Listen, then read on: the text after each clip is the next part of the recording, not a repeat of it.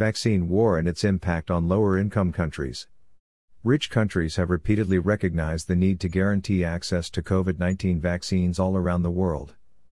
There is, however, the issues of vaccine hoarding and the gigantic purchasing options of rich countries versus lower income countries. Google it nobody is safe until everyone is safe. An India and South Africa proposal that patents against COVID 19 be liberalized was not approved during the WTO meeting, despite the majority support of the organization's member countries. The proposal would have suspended other intellectual property rights as well.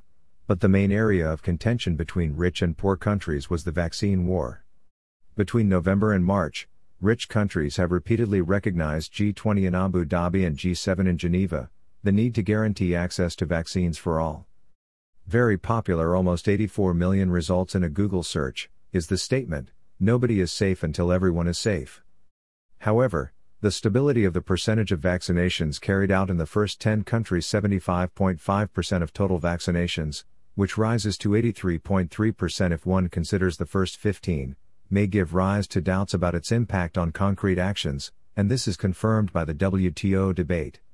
In this debate, rich countries have entrenched themselves behind two arguments. One, general research and innovation assume the guarantee and protection of intellectual property rights, and the other specific a possible suspension would not necessarily lead to increase the vaccine supply.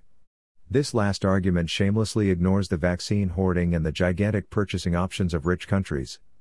It has been often mentioned that Canada has made commitments that would allow to vaccinate almost five times its population. But this case is not unique. For example, Italy, whose population is about 60 million, has signed agreements to receive by the end of 2022 40 million AstraZeneca doses, 65.8 Pfizer, 26.6 Johnson & Johnson, 40.4 Sanofi, 29.9 CureVac, and 39.8 Moderna.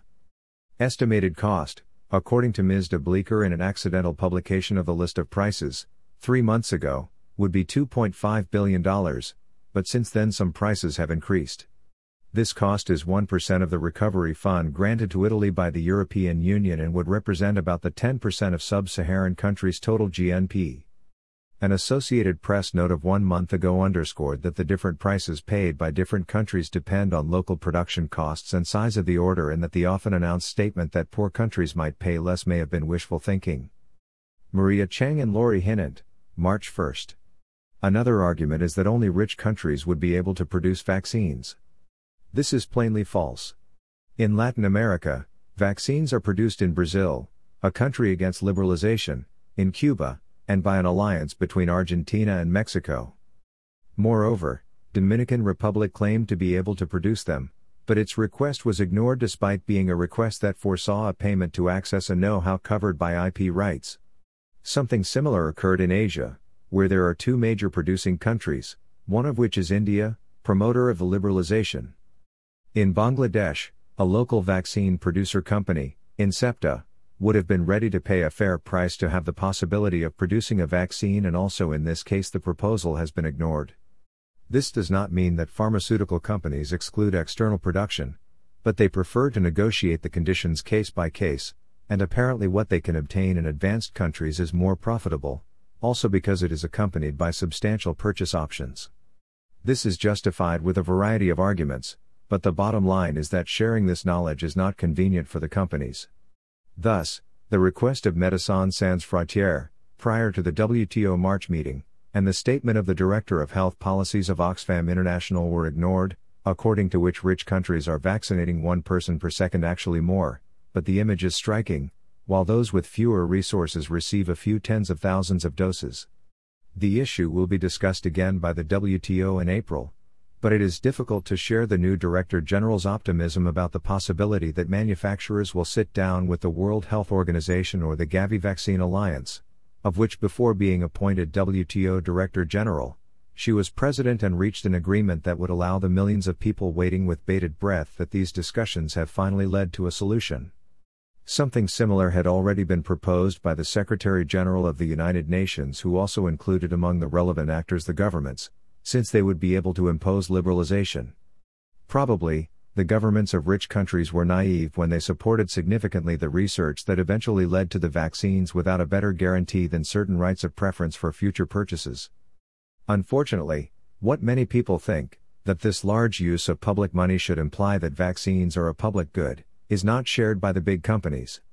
Thus, governments are facing a dilemma to respect the interests of pharmaceutical companies that often have their headquarters or production sites in their own countries, refraining from using the legal rights they may have to impose a liberalization, or to take actions to stop the pandemic in less wealthy countries. The latter decision would be justified by the indirect economic damage foreseen for the medium term.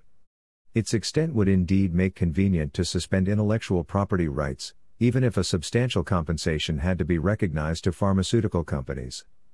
In principle, this would be convenient to everybody, because the estimated impact on the world economy of this pandemic is much larger than the maximum expected gain of the pharmaceutical industries, even if the entire world population were vaccinated.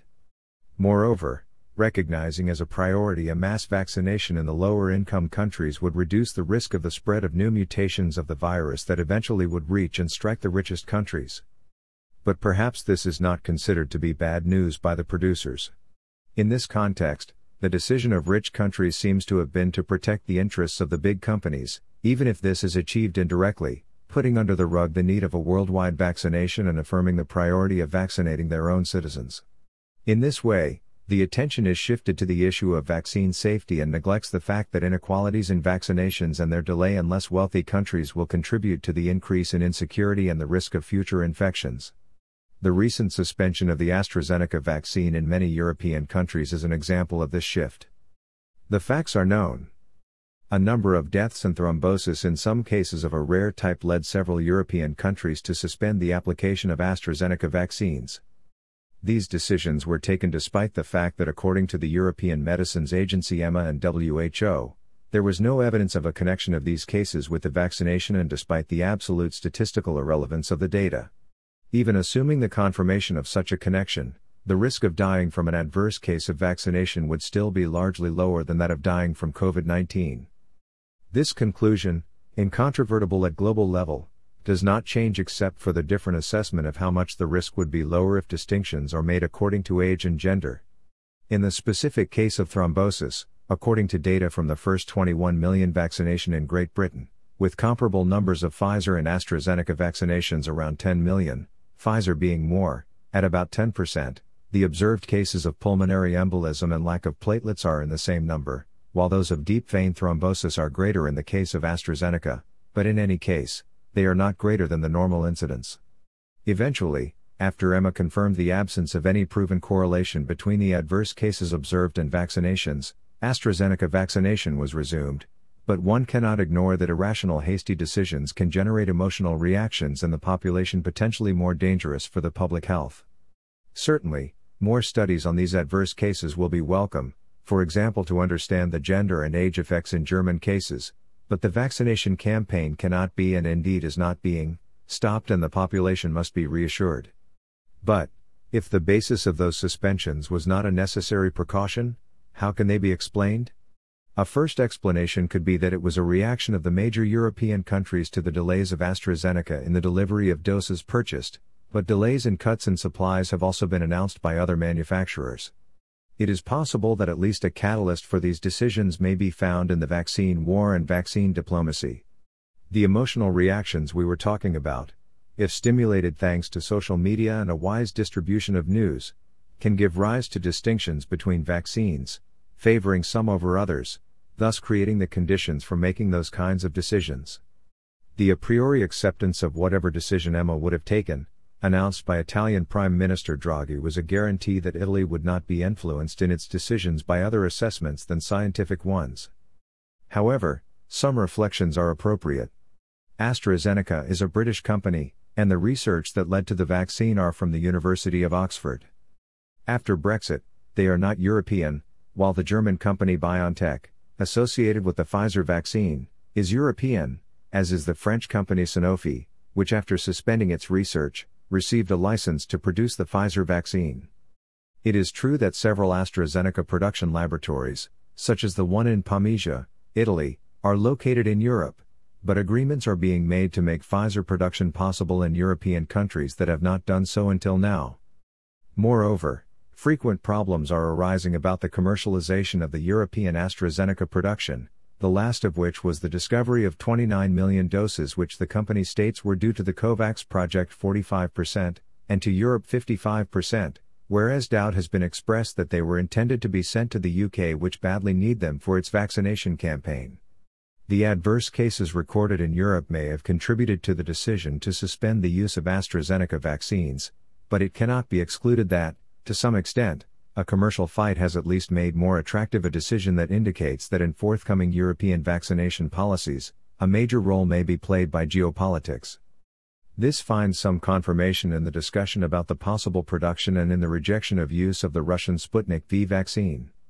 Similar comments apply also to what is happening crossing the Atlantic where the FDA approval of AstraZeneca in the United States is experiencing long delays compared to those of Pfizer, Moderna, and Johnson & Johnson. It is true that there have been technical explanations, but it does not seem to be excluded that there might have been also political reasons reflecting a change in the priorities of American foreign policy. The previous administration had contributed to finance to a significant extent the British vaccine $1.2 billion, while so far, the new one had not even considered the possibility of sending to other countries the doses of AstraZeneca already purchased not used due to the lack of FDA authorization, despite that it would have been politically rewarding, looking at the post pandemic relations, since many of those countries are turning to Chinese and Russian vaccines. In this respect, the news that the United States will lend to Mexico 2.5 million doses of AstraZeneca should not be overestimated.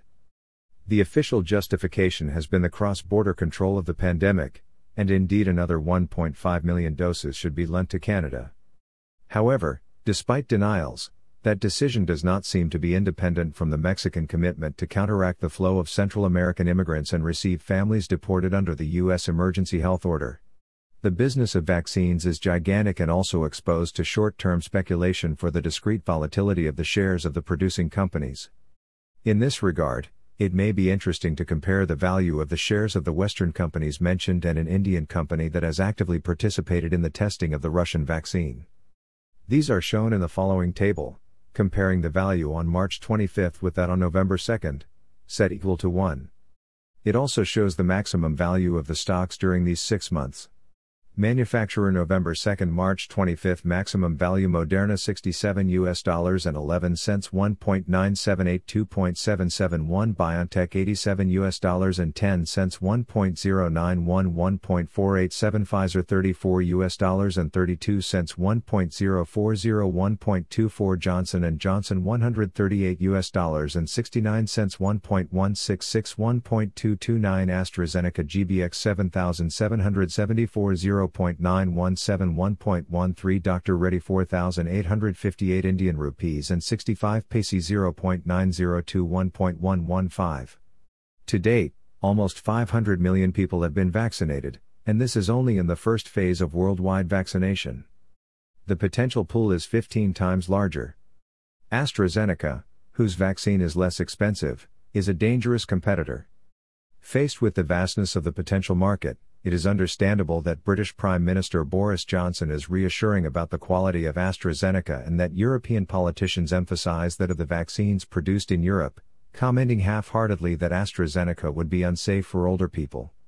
It is perhaps less understandable that the US is underestimating the decision to lend vaccines to Mexico does not change this judgment, a possible loss of its world influence with the strengthening of those of China and Russia, unless, of course, these political drawbacks are valued less than the promotion of US made vaccines.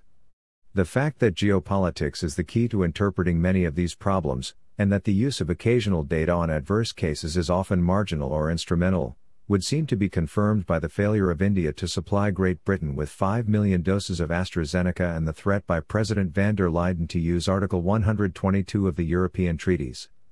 One cannot but be struck by the contrast between this threat of suspension of intellectual property rights and the closed position of European countries in the WTO. Will the countries of fewer resources succeed to influence the rich countries through interruptions in supplies or pressure in international organizations and thus get the recognition that a suspension of intellectual property rights of vaccines is legitimized by its world scope and not only because of internal problems within the community of rich countries? There will be a new answer in April, when, at WTO, rich countries will have a new opportunity of concreting in actions their verbal commitments, not only in order to respond to the demand of those with fewer resources, but also to avoid that the trust in the international bodies is shaken. Then, when the pandemic will be over, it will be seen who won and who lost in the geopolitical clashes over the vaccine. But the price of these cannot be paid with the lives of the citizens of countries with fewer resources. Behrouz Pirooz co authored this article.